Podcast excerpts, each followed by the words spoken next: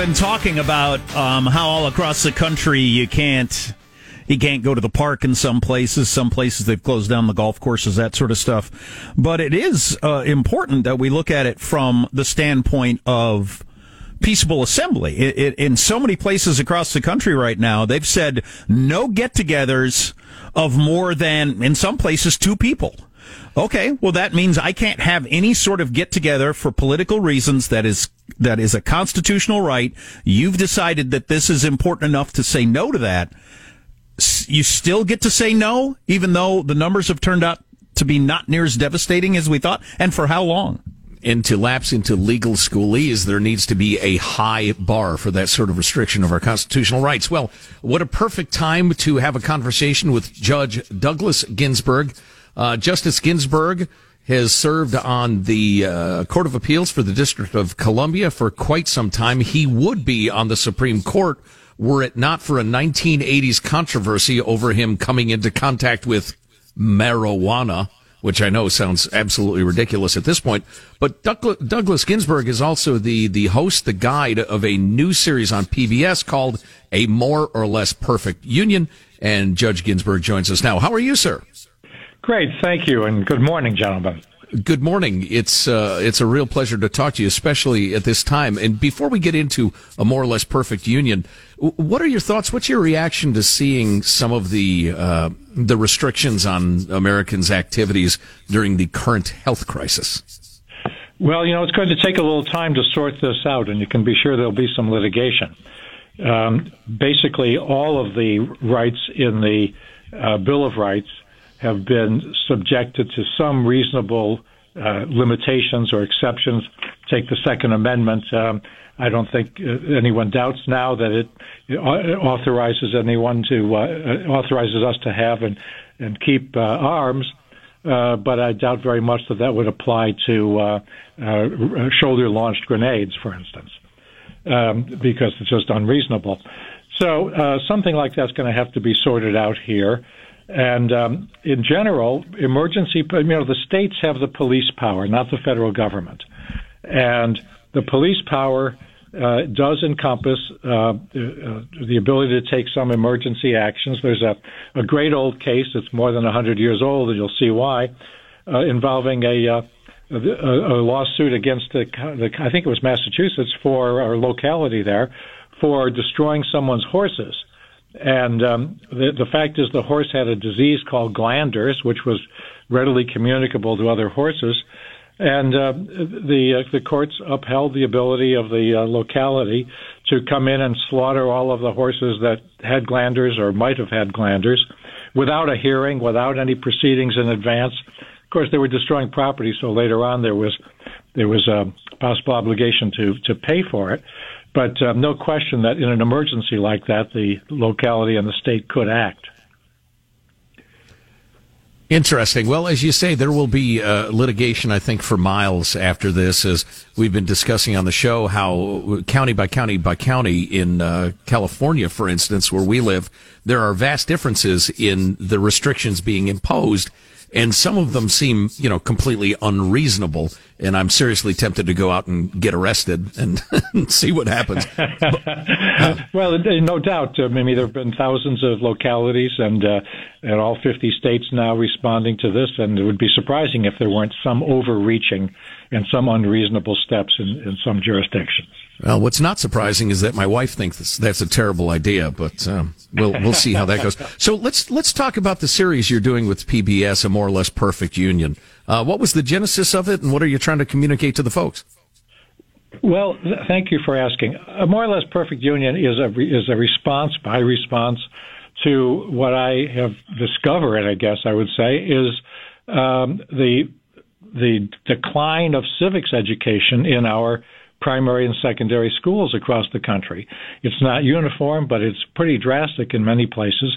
Civics is eliminated in many school systems. American history is uh, on the block in some, or has already been eliminated. And uh, this is a this is a uh, potential tragedy. I mean, the public is not well informed about the Constitution, about their rights, um, and that that is a, uh, a formula for um, for those rights being sacrificed, basically, to uh, to governments. People need to know uh, something about the, the, the, the government under which we live and, and the limitations on it, many of which have been loosened by the Supreme Court and by the Congress with the court's acquiescence. Uh, but there are still limits, and um, uh, we need to we need to elect elect representatives who will uh, adhere to those limits and appoint judges who will uh, who will enforce them. So um, we're facing a difficult situation. The young people are quite ignorant, unfortunately, about um, such simple things as the structure of government, the three branches, um, who does what, uh, and uh, what what their authority really is. What's the argument on the other side? You you think we should have civics and history in school? The people that are removing it, what's their argument? Well, I think they say uh, they've got uh, limitations of budget and limitations of time, and they've found that other things are more important. I, I strongly disagree with that. Like what? They're, they're, they're the same number of hours in a day as when you and I went to school. Um, what, what, what has to get pushed out for what? Probably fewer hours in the school day, but that's, I'm not sure of that. Uh, well, you know, all sorts of things get introduced into school curricula these days. Things that there, there are demands for uh, teaching children about um, about health and hygiene, uh, early sex education, financial literacy. All of those things have entered into some of the uh, school system's curricula. At the and it has to, something has to come out when they do that. I would agree absolutely. Uh, Judge Douglas Ginsburg is on the phone. He's part of a new uh, PBS series uh, that's also available at pbs.org. That's probably the easiest way to find it, a more or less perfect union. The, particulars of government and how it functions and how it ought to function, I think, are very important for young people to understand. But I, I think some of the real guiding principles behind the Constitution, the Declaration of Independence, might be even more important. Uh, like the idea that we are a free people and are only governed when necessary. I think there are generations of kids growing up thinking we only have freedom when it's permitted. The thing's been stood on its head. There is a lot to that, and as one of the scholars in the program says, um, the Constitution is the law that governs those who govern us. And it's yeah. easy to lose sight of that. that. Everything in the Constitution is about, primarily, not everything, primarily about what the government cannot do and then all of the limitations uh, before they can do something. How how difficult it is to to pass a bill through the Congress, for instance, um, and and who's responsible for uh, uh, uh, ratifying treaties. All of that are limitations that are meant to make it difficult to legislate, difficult to impinge upon the liberties of the people. Those and as I say, those those bounds have been slipped uh, very significantly. Can I give you an example from just the way in which this has happened? Yes, please. The, the, the two two major things. The Congress has delegated so much of its legislative authority to executive branch agencies. They create these agencies, then delegate to them very broad uh, authority to us to for some aspirational goal. They create the Environmental Protection Agency, for instance, and then say. Um, here's some here's some authority. Go go clean up the air, and leave it to the EPA to make the tough decisions about who's going to who's going to pay for this, where the burden's going to fall. And it never goes back to the Congress for that. So they get to take credit for for the aspiration, but don't have to take responsibility for the burdens. Then the agencies are exercising all three functions of government. They pass regulations that have the force of law which is a congressional uh, responsibility, really. They enforce those regulations against individuals and companies, which is a an executive function, prosecution, and then they sit as the judge and jury as to whether someone has violated the rules that they passed and that they that they decided to enforce against them. So it's exactly what James Madison called the very definition of tyranny. That is to say, the combination of functions in one hand. The framers very carefully separated those functions, and they've come back together, and we are paying a price for it. How's it gotten that far? Well, you know, the Congress is anxious to shed responsibility, and the Supreme Court has uh, acquiesced in it. They started out saying, well, yes, you can delegate to the agencies some uh, just fill in the blank sort of thing where you've told them what to do and they calculate what the tariff is or what have you. But eventually, uh, they in the uh, mid 20th century came down to saying, well, if there's an intelligible principle for the agency to follow, that's good enough. And what do you know? Regulate in the in the public interest is an intelligible principle. Well, it's just absurd. I mean, obviously there are no limitations, whatever. The Supreme Court has been rewriting the Constitution uh, quite uh, substantially since, since the uh, mid 20th century. Take the uh, example of the the Interstate Commerce Clause, which authorizes the Congress to regulate commerce among the several states. In other words, goods and services that go from one state to another. And then in 1942, the Supreme Court said, well, it doesn't actually have to go from one state to another. If it is local, but it affects interstate commerce, that's sufficient. Well, almost everything affects interstate commerce. I mean, if you go get a haircut, the barber is going to use some materials that cross state lines when he bought and opened the shop. Uh, it's and so nothing is nothing is beyond the almost nothing is beyond the reach of the federal government as a result. That is not the Constitution we were given. Douglas Ginsburg is an American judge, serves as a judge on the United States Court of Appeals for District of Columbia, part of uh, a brand new series on PBS, which is really interesting. Uh, final thought uh, or final question. Those who advocate a living constitution, and you've, you've referred to this idea a little bit that, uh, you know, the times change, the constitution must, must change. Uh, what's your number one argument against that point of view? Well, you know, the const- times do change. No one can argue with it. And the Constitution has to change to uh, reflect important uh, differences over long periods of time. That's why Article 5 provides a process for amending the Constitution. It does not say the Supreme Court may update the text from time to time as needed. It says that the uh, uh there's a procedure, and three, three, uh, three quarters of the states have to agree, uh, as well as two thirds of each House of Congress. And uh, we've done that 27 times. But meanwhile, the Supreme Court's been busily making its own changes, completely unauthorized. Let me tell you, this this program, you know, it's three hours and it's meant for children from grade seven through 12, as well as the public television audience and, and other adults. It cannot be a lecture. It is has got to be entertaining and engaging. And uh, take a look at it. I can assure you, it is. Uh, a more or less perfect union is at uh, PBS's website and check your local listings. Uh, Justice Ginsburg, we appreciate your uh, time and your thoughts very much. I, I, I would like to throw myself at your feet and, and have you train me in the ways of uh, constitutional adherence. I, I love everything you had to say, and, and we thank you. Thanks so much for having me. Uh, fantastic, thanks, Sean. What what would he be? He'd be my sensei, right? yeah, that, yeah. I, I'm yeah. I'll go with that. I would don don the robes. I would do the exercises. If he wanted to like yell at me and kick me, I would take it. Snatch the pebble from his hand, if necessary. Yeah. Absolutely. My, con- my concern is that all these government officials really enjoyed flexing this uh, this muscle that they'd never flexed before, where they can really tell us what to do. Your business is closed, and you're not allowed to go to the park. And they're gonna they're gonna enjoy uh, uh, trying that out for the rest of their lives. Maybe the next thing for people to Google is the Stanford prison experiment where uh, back in the 60s where you like uh, you learned that as bart simpson and, and cartman on south park did people get a taste of authority and they really really like it. Yeah. Uh, we got much more on the way. Our text line 415-295-kftc armstrong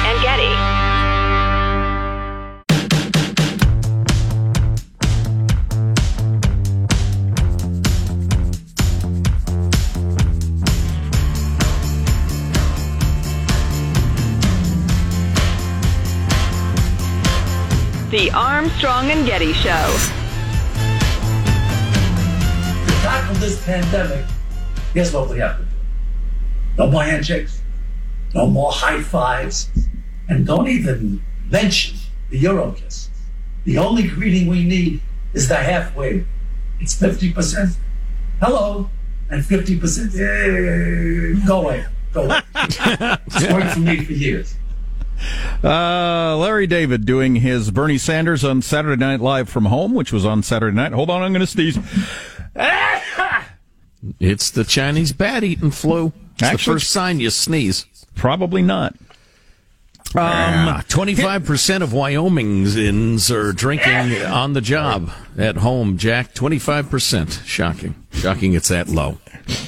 You know what? Uh, yeah, I saw I saw that over the weekend. The number of people that are drinking while they're um, working because they got a job where they can work from home. You know, that's the way uh, America used to do it. Actually, during uh, maybe our most productive period in U.S. history, it wasn't it wasn't seen as like a crime like being a pedophile to have a drink in the workplace or at a business lunch or whatever. Right, And have every- a glass every- of wine at lunch. Right.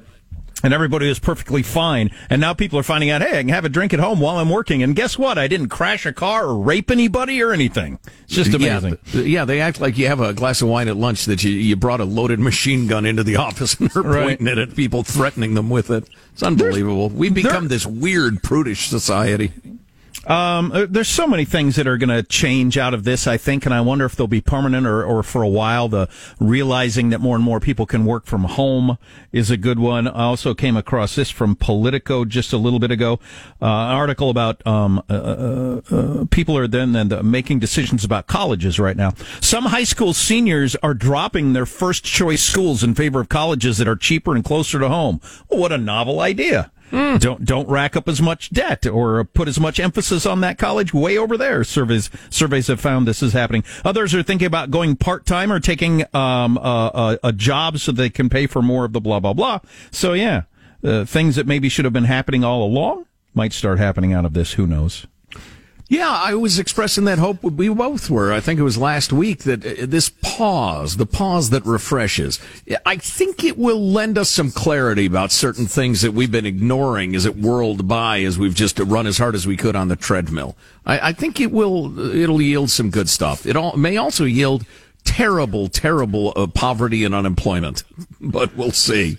Why are people in the United States still covering for China in the WHO? I don't get it. We've got an example of that coming up. And this whole idea of getting reinfected with coronavirus that seems to be an actual thing. I, I find that troubling. Does anybody understand this? How you get it, you get over it, and then you get it again?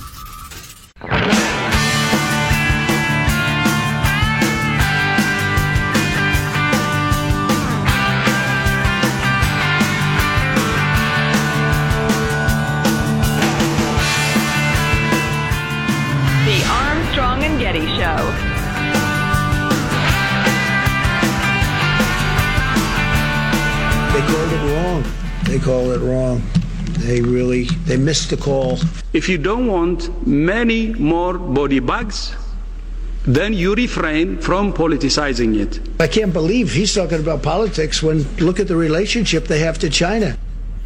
I was very disappointed over the weekend the way, uh, if the media touched on this subject at all, they explained it as kind of a, you know, as if it were one of your typical back and forths between Trump and somebody, where oftentimes there is, um, uh, you know, regular theme of the last couple of years has been Trump says something outlandish, this person fires back, they fire back and forth, and it's just a little soap opera that lasts a day or two. Um, and and and and Donald Trump feels that's to his benefit in a lot of ways, so he gets into those on purpose. But they presented this story that way on a lot of the uh, Sunday shows over the weekend, and this is not one of those stories. This is a completely different story in that. Trump is absolutely right. The WHO is a bad organization. They're on the side of China for some reason. Um, and, and, and the media has a responsibility, I think, to not decide all of a sudden to be fair and present it as, you know, Trump said this, they say that. No, come on. Come on, U.S. media. Play a role in here as an umpire on who tends to be more right on this subject. I was really disappointed in that over the weekend. Well, if you look at the, the headlines, as I was just a second ago, they are either how horrible this thing is, how bad Trump is, and there's absolutely nothing on what you're talking about, and there's nothing on the need, the really bitter, bitter need to get the economy going again. So it's amazingly one sided. Uh, and you know what? In a couple of minutes, because I know you have a couple of things you want to do here, but there, Victor Davis Hanson just wrote a piece in the National Review which is almost hilarious in its uh, indictment of the media. And it's not the usual shots about the media. It's just that they have no idea what they're doing. They literally don't know how to do their jobs. Yeah, well, boy, I felt that way yesterday. Here's um, uh, some crumb bum from Johns Hopkins University on one of your Sunday talk shows. So the U.S. needs the World, World Health Organization to function properly. It is the organization that helps the world get prepared and respond to this. We're going to need the world to recover from COVID in order to get normalcy back around the world. We need the WHO. I, I don't think that they have been uh, be- favoring one, one country over another. It's a really difficult situation, but overall, I think the U.S. should continue to do what it's been doing over time, which is work very closely with the World Health Organization and, and support its work. You don't think they have been favoring one country over another. They praised China's transparency and as a, as a model that the other uh, countries should look toward, with no mention whatsoever of the fact that China hid this from the world and is really the cause of all this economic devastation and loss of life. Yet, wow. Well, and then pretended that the U.S. is politicizing this. You know, never mind whether they favored one country over another. They they favored one country over the truth which in medicine is a pretty grave sin. Yeah, and and again, what bothered me was the uh, the Sunday talk shows presenting is it just another Trump and somebody going back and forth? Come on. Anybody paying any attention or even trying to be honest understands there's something strange about the World Health Organization and their love of uh, promoting the Chinese propaganda over the truth uh, uh, we no longer have a media that's that has an interest in standing up for the United States against communist China. I find that incredibly troubling. No, I think they are primarily driven by their role in the resistance. Honestly. Um, Man, to that the is, exclusion that is, of an obvious story in which the dirty commie Chinese are the bad guys. That is Trump derangement syndrome to its extreme. When you're when you're uh, willing to overlook the evil communist Chinese and and this, you know, the, the greatest catastrophe of many people's lifetimes brought on by the Chinese government, and you're but you, you hate Trump so much you can't point that out. That's that's just amazing. Right, right. If Trump is against anything, you're for it. Even if it's the communist Chinese who started a worldwide pandemic and covered it up to make extra sure lots and lots of people would die. Yeah, I'd say that's Trump derangement syndrome. Well, Bill Maher wanted to give China a good blasting. This is from uh, his at home version of his show Friday night. Wet markets in China, the ones where exotic animals are sold and consumed, are already starting to reopen. The PC police say it's racist to attack any cultural practice that's different than our own. I say liberalism lost its way when it started thinking like that. Dr. Fauci says we should force a global closure of the wet markets because the current crisis is a, quote, direct result of them. On Monday, the UN's acting head of biodiversity said the same thing. So when someone says, what if people hear Chinese virus and blame China? The answer is we should blame China. Not Chinese Americans, but we can't stop telling the truth because racists get the wrong idea. There are always going to be idiots out there who want to indulge their prejudices. But this is an emergency. Don't we have bigger tainted fish to fry? Jesus, if the sun was exploding, Twitter would pile on the first guy who called it a dwarf star.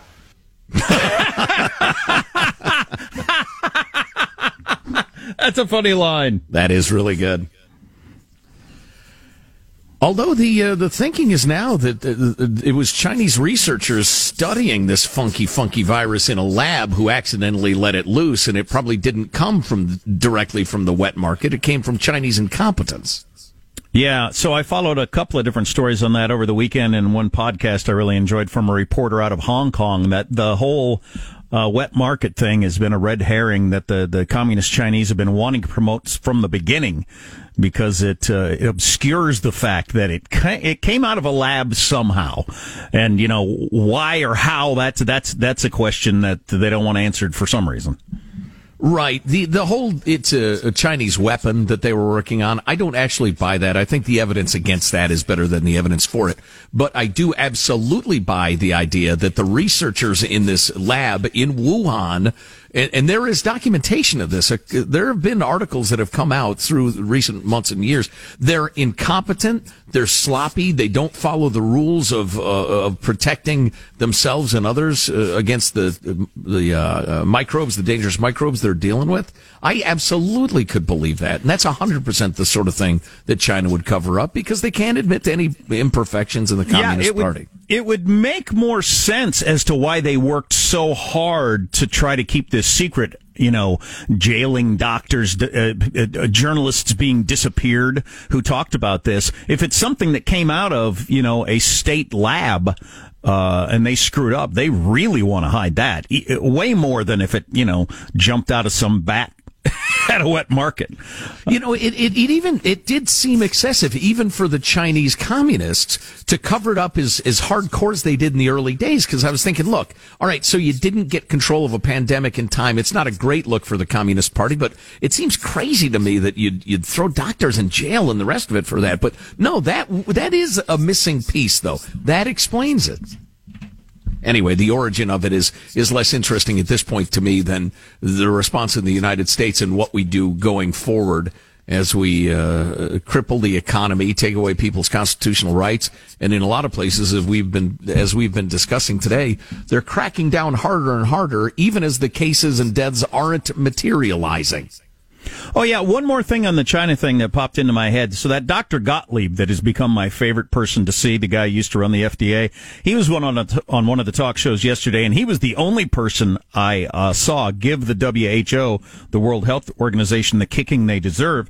And he said China actually had information about um, the strain of this virus early on, that would have been incredibly helpful to the rest of the world to get a many months head start on trying to come up with some sort of vaccine or medicine for it. And they kept that information from us, and the World Health Organization um, allowed that to happen.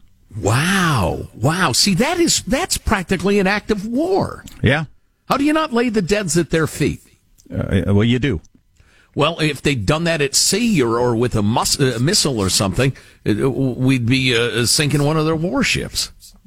Yeah. I'm not calling for war with China, but I'm just saying it is an egregious act. Well, there is an organization in the world that is supposed to point that sort of thing out when it happens to really? the rest of the world. Who is that? And we give them four hundred million dollars to uh, to to uh, yeah, it's called the World Health Organization, and that's what their job is to keep an eye on this sort of thing and alert us when it happens. Uh, but uh, for some reason, they're doing just the opposite. But anyway. That's enough of that hey, for now. You know I hope this story doesn't die. I hope people, smart people, stay on this story.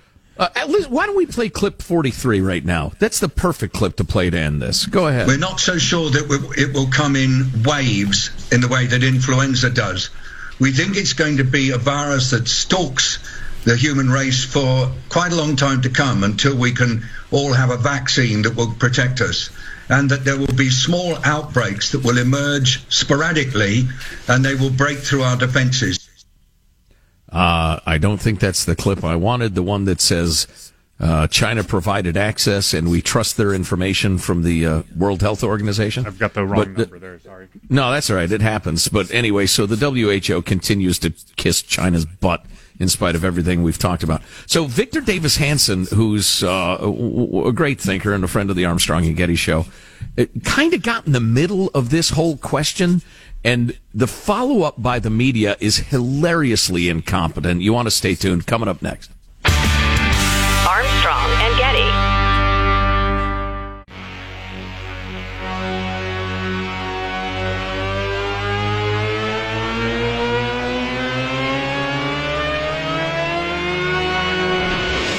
The Armstrong and Getty Show.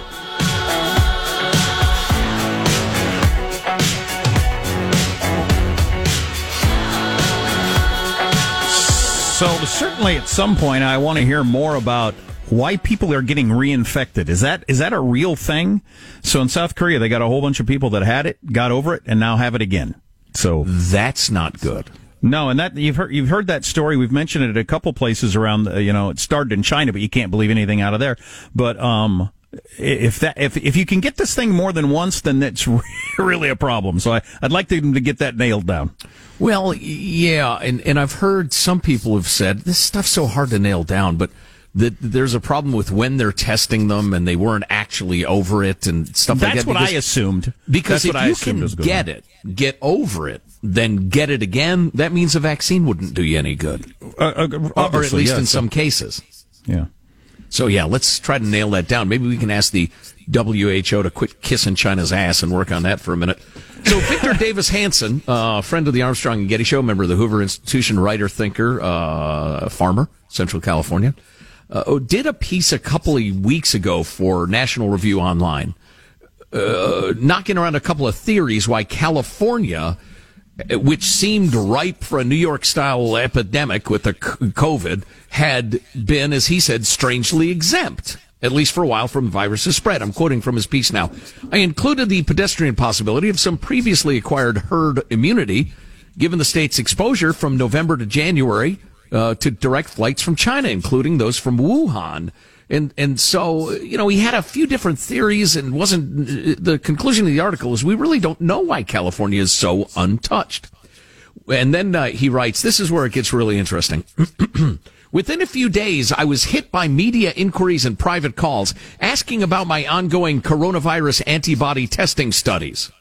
Despite ad nauseum corrections that I had never claimed Uh, in the NRO article or anywhere else to be a doctor, much less an epi- epidemiologist or a guy conducting any study, that the Hoover Institution is not a medical school, the fake news still spread. I got dozens more calls and emails from private citizens who thought they had the virus, wanted confirmation in order to venture out and help others with antibodies. Some said they wanted into the study immediately. Others called saying they were scared of what, that they had an unknown illness and wanted confirmation of what it had been and some were from Chinese media sources wanting such lab confirmation that earlier herd, or herd immunity developed in California pre 2020 because that was the final proof needed of an American origin rather than a later Chinese genesis of the virus. Oddly, they apparently assumed that any such future study were to show some sizable herd immunity in California. Well, he gets kind of into, into a side that's long, but the Chinese media was more than happy to talk to him. Oddly, the more one agreed to go on California radio or be interviewed to correct the glaring media errors, the more the media ignored the correction and instead wanted to know about your ongoing lab studies and herb, herd immunity.